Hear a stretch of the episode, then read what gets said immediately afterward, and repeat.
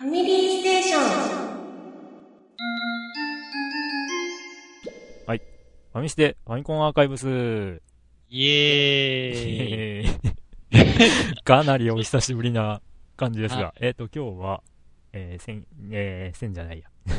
2012年の9月の、えー、日付が変わって18日 ?19 日？19日。うん19日のね、まあ、迷った日付が変わってというふうに言った通りね、ええうん、0時をま、まあ、過ぎたあたりで収はい。録しております。まあちょっとね、新体制という感じで、ええまあこういった感じの収録になるんですが、はい。えーなんと、実はこれが初の全員スカイプの収録。パソコン目の前にして喋ってます。ねみんな。なので、イエーのタイミングがすごいつかみづらいです。そうっすか？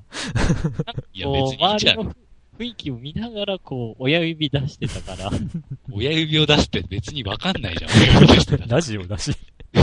うん。というようなね、あのーこう、ファミステメンバーが全く慣れてないような状況で、えー収録、ファミステファミコンアーカイブス、ね、今後は多分この形が、えーメインになると思うんですが、はいはい。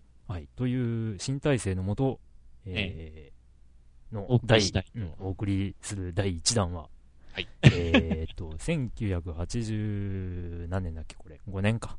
1985年の、うーん、9月の20日発売。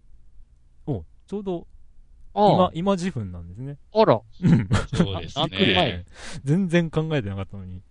ねえーっと、27年前だよね。うおーえー、えー、27年前。の、大体、今収録時に近い、えー日付の9月の20日に発売されたソフト、はプーヤン、プーヤンですね。やりましたね。ハドソン。ン、うん、プーヤンね。だよね、あのー、豚がゴンドラに乗って、そうそう。狼が風船で降りてくるのをそうそうそこう。そうです。う、撃ち落とすと。そうそうそう。うん。あのね、友達がやたらとプーヤン気に入っててね、えっ、と、小学校、小学、うん、小学校ね、5年ぐらいからの友達で、まあ僕は5年の頃に、えっ、と、今の実家に引っ越したわけなんですけど、えーその、そこのご近所に住んでいる同級生の友達がめちゃめちゃこのプーヤンが好きで、まあ、遊びにうちに来たりとかするたんびに、まあ、プーヤン持ってきてたりして、えまあ、遊んでるのを僕が眺めるという。で、僕自身はあんまりやった記憶がないっていう。あ、そう。そんなあ、、そうなんいや、自分もこれやったこと、あ、やったことじゃない。あの、持ってなかったけど、友達がやっぱり持ってて、うん結構やったことはあるね。あ俺も持ってなかった。ー やっぱ友達のを見てた。うん。なんか、まあ、プレイしても、ど下手くそだったんで、僕は。全然やった記憶が、これは難しかった記憶があるな、結構。うん。まあ、よくよく考えると残酷ですよね、この、う んゲーム内容的には。どうして？だってさ、こう、どっちにしろ残酷じゃん。まあ、撃ち落とすにしろね、食われるにしろね。そうそうそうそう。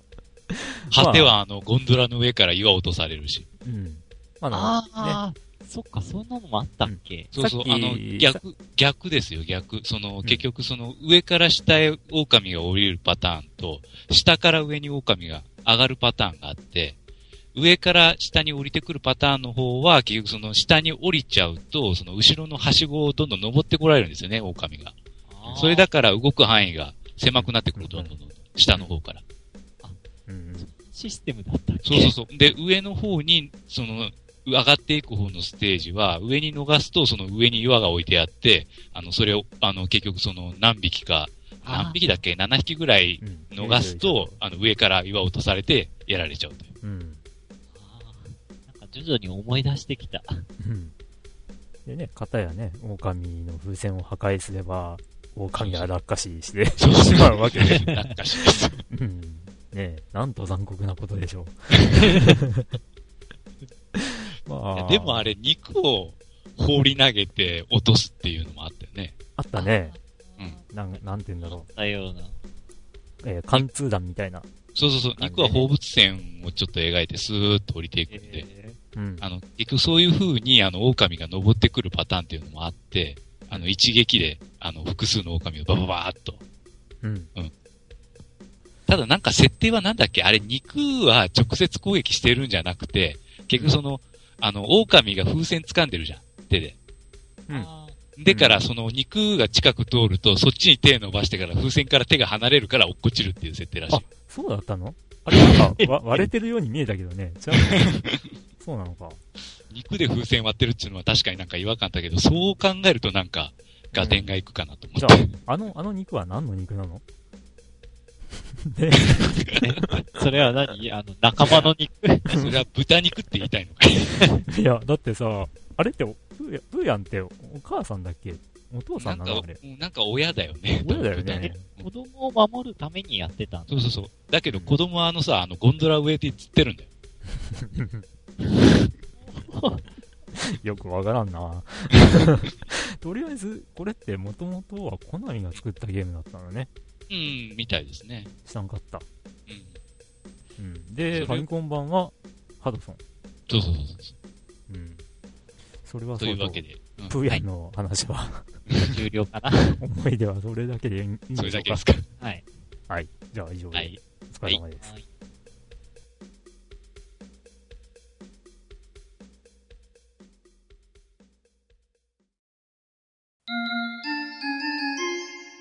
ファミステファミコンアーカイブス。イェーイ。えー続いて1985年。1985年ってのも忘れるな、えー1985年の9月の、えー27日発売、はハイパースポーツコナミ。ハイパースポーツ、ハイパーオリンピックの続編みたいな感じですな。うん。でも、知りません、これ。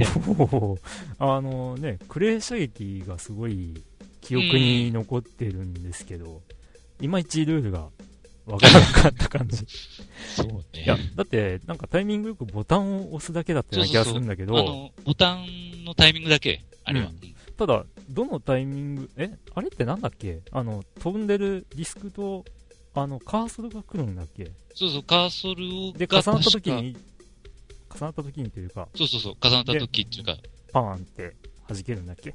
そうそうそうそう。そういうものだったんだね。えうん。今思えば、まあ、単純なルールなんだけど、え。うん。なんか昔は全然理解してなかったな、僕は。うん。まあ結局そのタイミング系って言ったらあれだけど。うん。ってことは、この頃からコナミは、ね、タイミングゲーというか、音ゲーの音ゲー的な。ことをやってたのかな そうね。まあハイパーオリンピックはもうほとんどその、なんちゅうか、100メートル走とか連、連打だけが脳だったけどね。うん。それともちょっとなんか違うような感じで出たもんな、これ。うん。で、ね、あの、まあ、例によって、ウィキペディアさんを参考に、うん。えっ、と、ね、ゲームタイトルと、その、中身を見てるわけなんですけど、えっ、と、このね、ハイパースポーツのリンクを飛んだら、ハイパーオリンピック84というページに飛ぶんですよね。あそうそうそう。うんあれっていう。で、あの、もともとはハイパーオリンピック84という、えーアーケードゲームうん。だったんですね、これ。で、しかも、しかも種目が水泳、クレー射撃、跳馬、アーチェリー、三段跳び、重量上げ、棒高跳びの7つといううん。表示があって、え、そんな記憶ねえぞという ことで、ちょっとね、あの、ざわざわしたんですけど。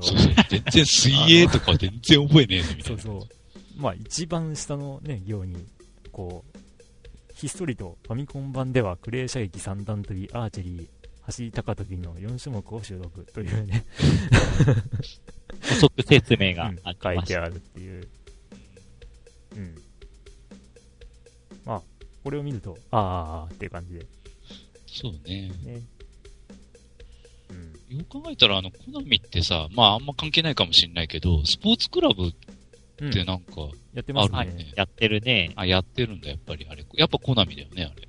コナミうんそれこそ、あの、金メダルあの、えっ、と、あの人です内村だっけ？はいはいはい誰、内村航平ああ、内村ね。はいはいあの、コナミスポーツええ所属ですよね、確か。なるほど。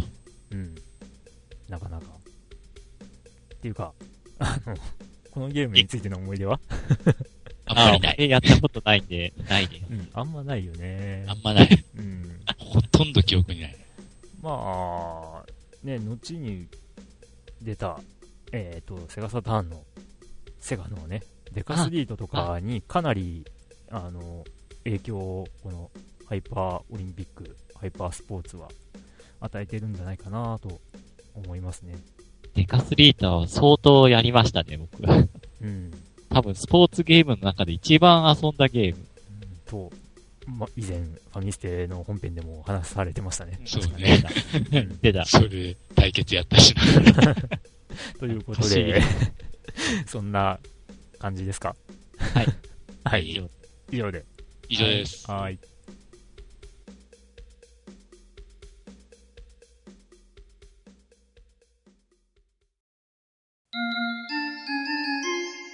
はい。ファミステファミコンアーカイブス。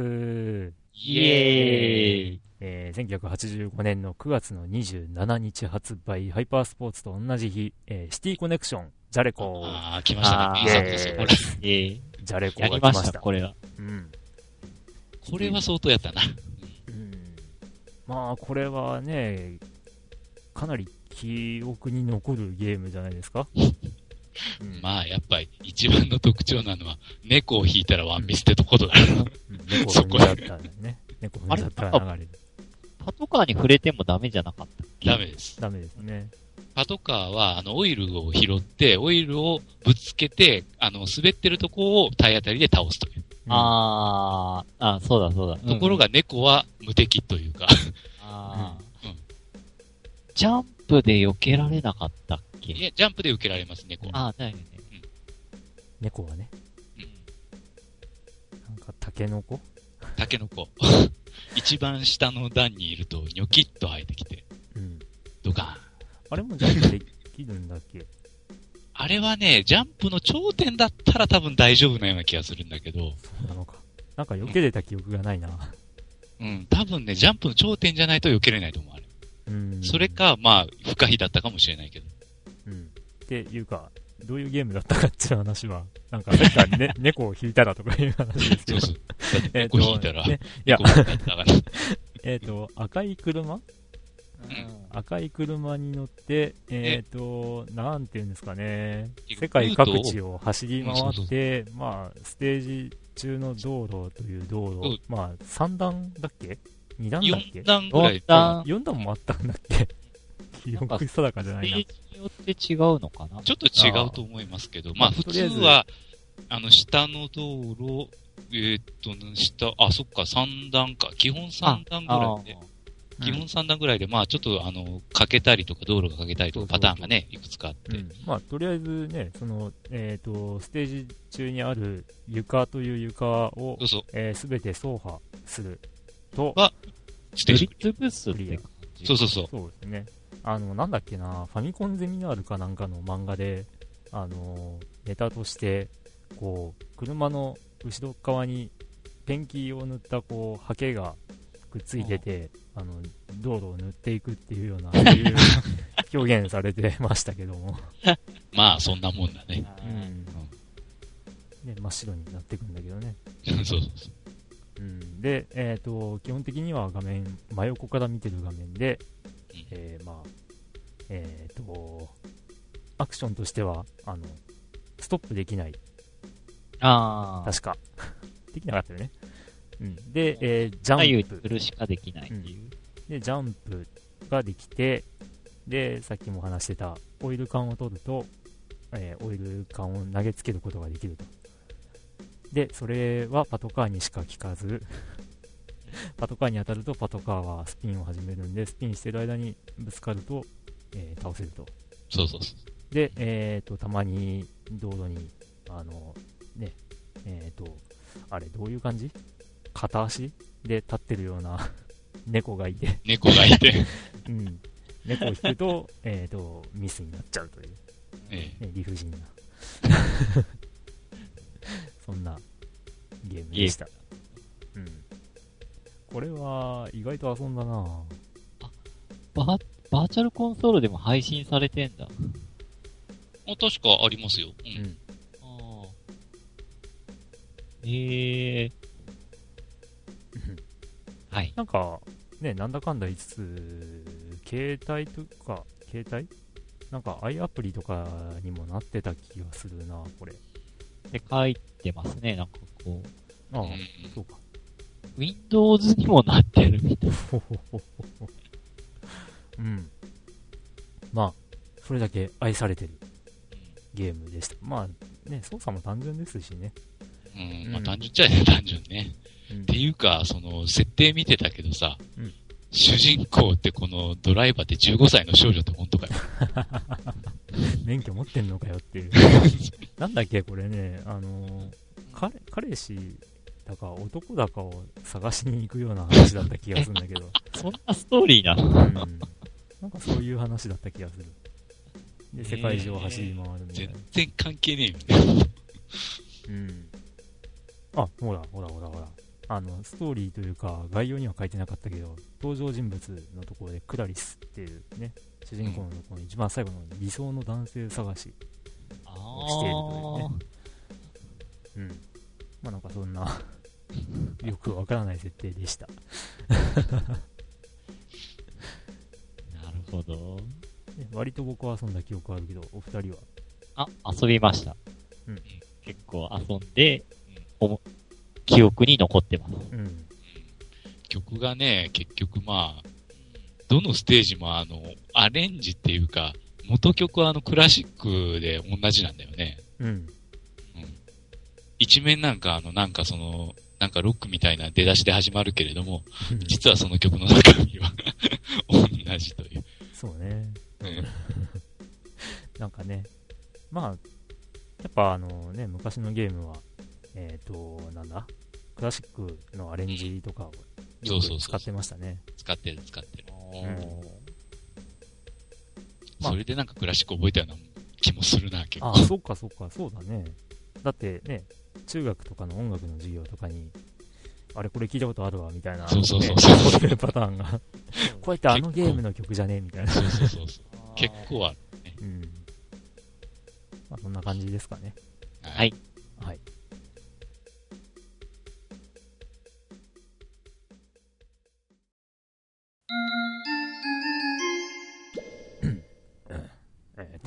なんか、なんか違うな。なんか雰囲気違うな。はい。ファミステファミコンアーカイブスイエーイえーっと、1985年の10月4日発売、ルート16ターボ3ソフト。イエス。タイトルしかちょっと記憶にないなおや。やった覚えがないです。おやおや。これは、まあ、車のゲームなんだけど、うんちかというとな、なんかな、なんかパズルみてえな、なんか迷路みてえな、道路をなんか走ってたような気がするんだけど、そうね、なんか、な、なんだろうな、えっ、と、えっ、と、とりあえず、真四角のうん。枠の、えー中に入ると、えー拡大されるで、まあちょっと待ってよ。最初から説明しよう。えっと、ルート16ターボってゲームは、まあ基本的に上から、真上から見下ろし型の、えっと、ドライブゲームというか、アクションゲームだな、やっぱ。うん。えっと、主人公はスポーツカー。うん。で、えっ、と、先ほどのシティコネクションのように、基本的に止まれない。